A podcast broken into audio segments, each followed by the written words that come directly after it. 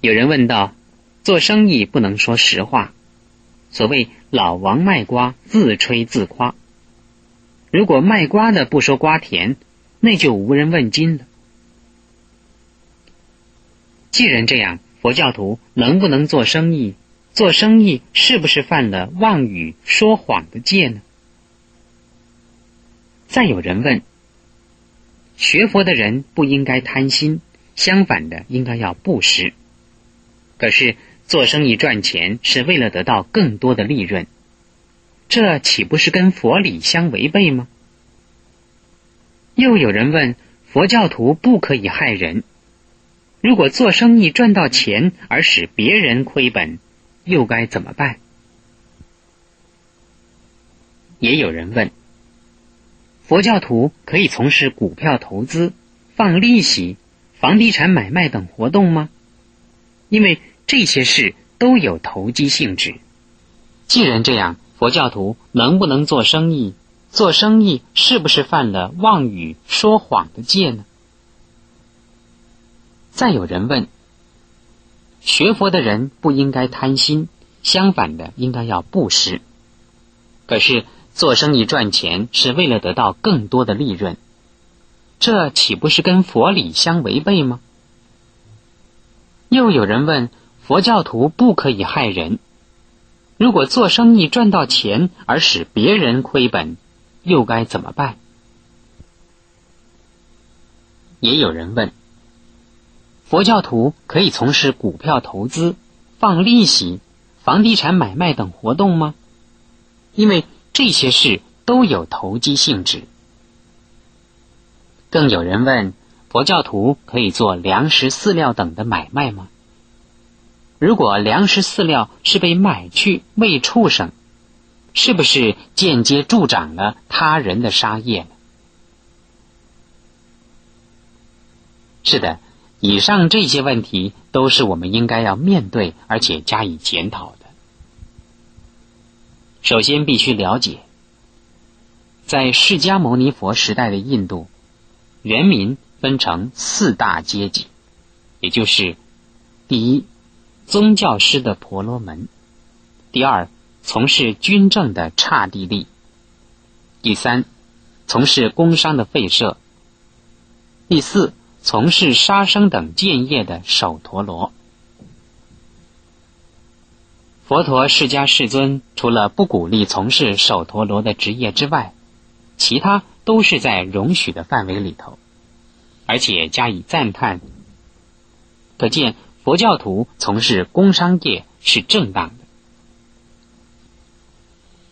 至于说做生意是说谎而骗人上当的行为，那是有待商榷的，因为这并不是必须的手段，而是一般人的习惯和心理所造成的。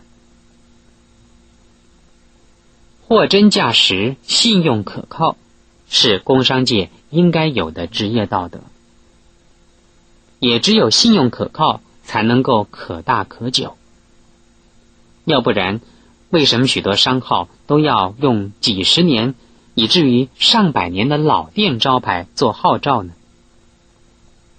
我曾经说过，如果跟一个虔诚的基督徒做生意，不必担心他欺骗你。相对的。身为佛教徒，如果还会让人担心我们用欺骗手段来招来顾客，这不但不是佛教徒的正确态度，甚至连一个小商人的基本观念都还没有建立。当然，我们知道，有些行业往往瞒天要价，目的就是等着顾客来讨价还价。但是也有类似的行业，却是用老少无欺、不二价做号召的。我们做佛教徒，应该要带动风气，诚实不欺。也许刚开始的时候，生意会差一点利润会少一点日子久了之后，你的信誉就能够为你赚钱。一般中国人都有养儿防老、击鼓防饥的心态。做生意一本万利，想当然是为了使个人生活有保障，乃至为子孙万代留下吃喝不完的余印。但是时代已经改变了，观念已经不同。现代的大企业家不应该是着眼在自立，而是要贡献自己的智慧，才能为社会人类谋福利。就是所谓取之于社会，用之于社会，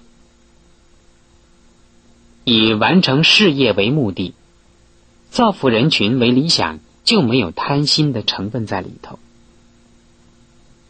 至于普通人的智能体能，虽然不足以为社会大众提出多少贡献，但至少也应该负担起个人的生活开销。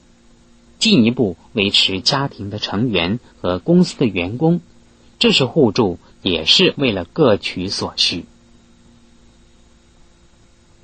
因此，每个人必须要提供自己的所能，不论是资金的、智慧的或劳力的。身为佛教徒，更不应该有做生意是只求自利而不管别人死活的想法。因为社会是群体的因缘所促成，我们参与社会做任何事，就跟其他人发生关系，产生互动互惠的作用。我们应该以自利利人的存心来赚取应该赚的利润，并且把赚来的钱做合理的支配，而不只是为个人的物质享受。和满足虚荣而花钱，如果能够这样，那就不算是因贪心而赚钱了。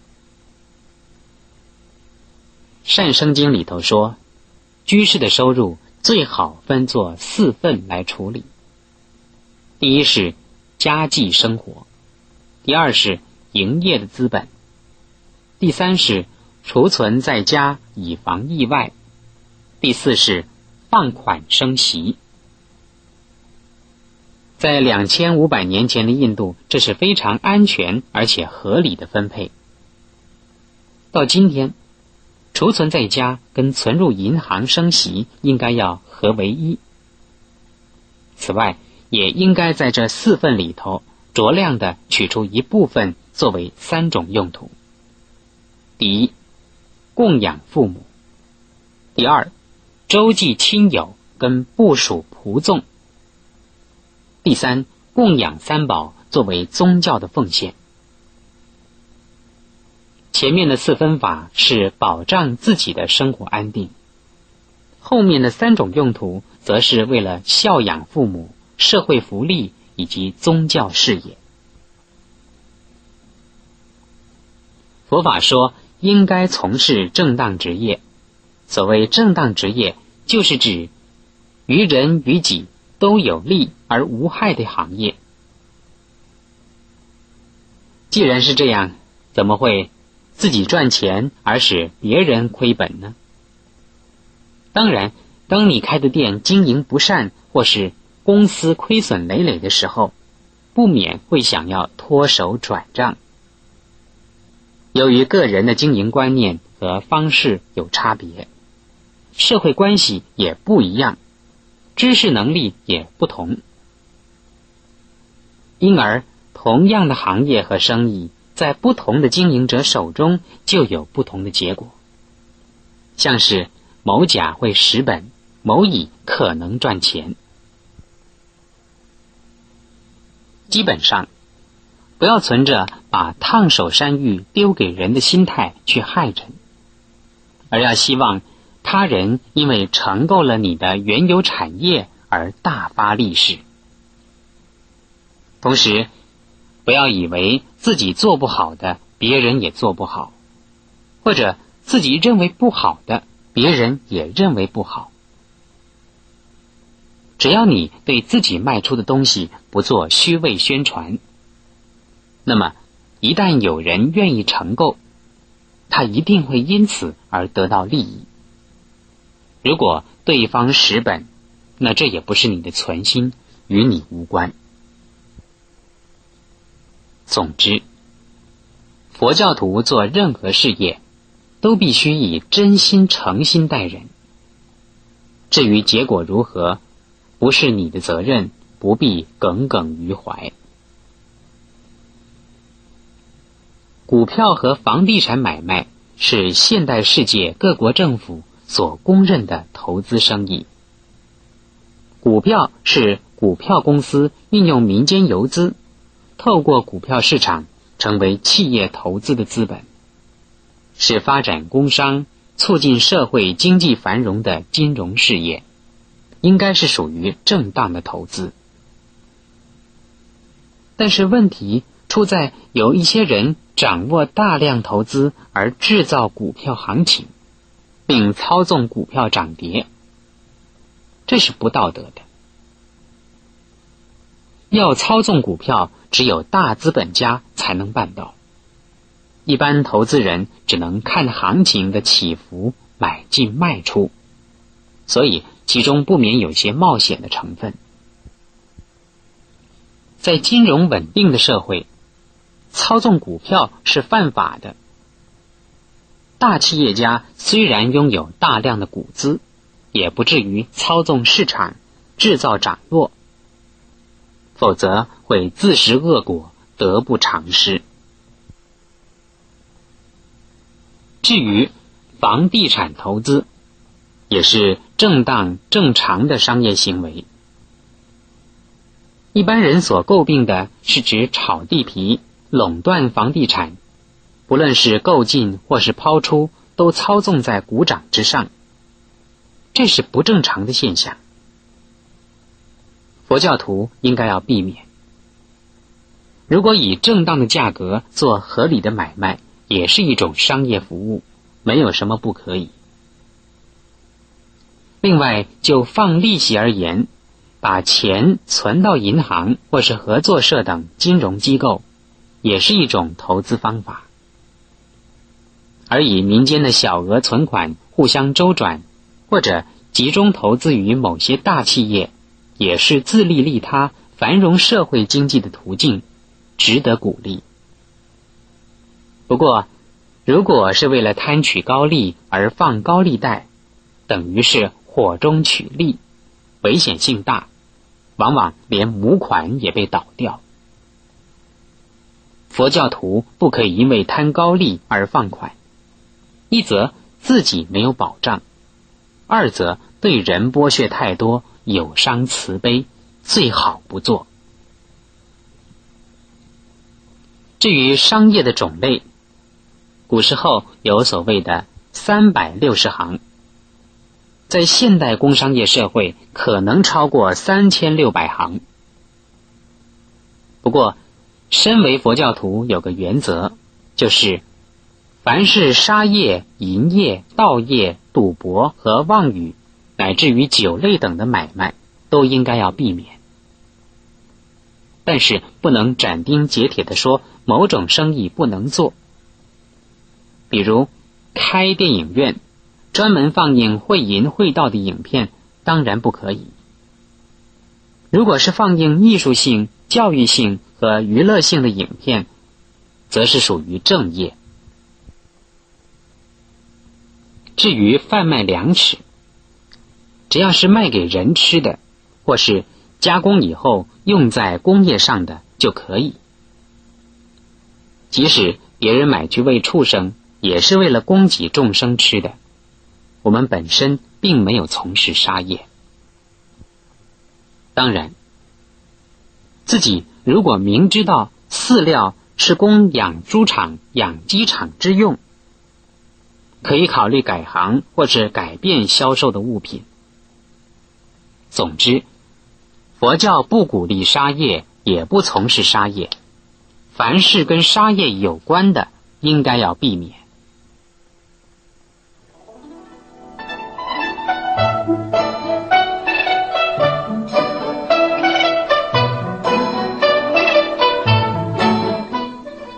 佛教徒可以有感情生活吗？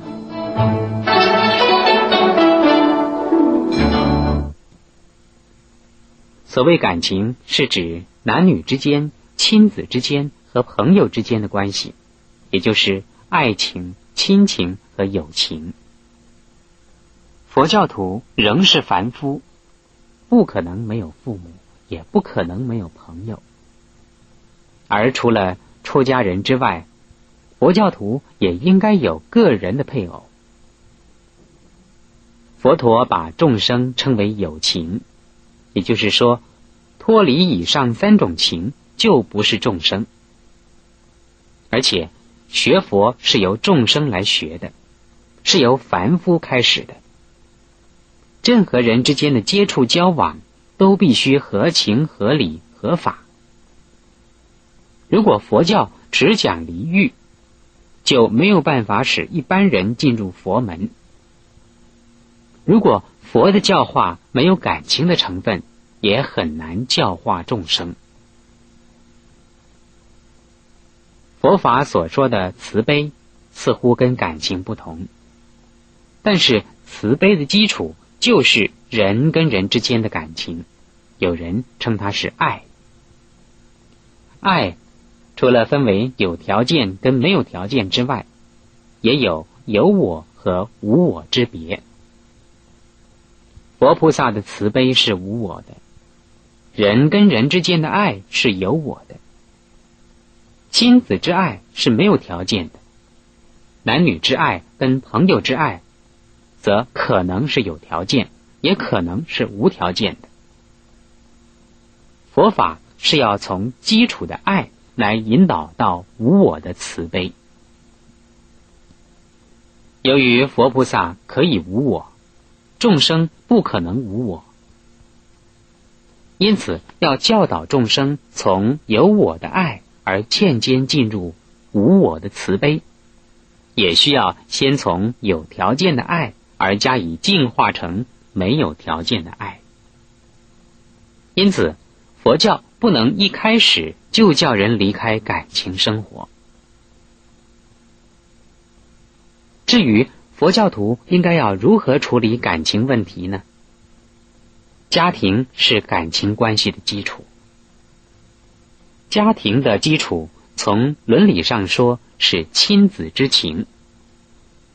它的构成始于男女的夫妇关系，继而从家庭成员扩展到家庭以外的亲朋好友。这些都是因为家庭的需要和社会的活动。而形成友情的必要。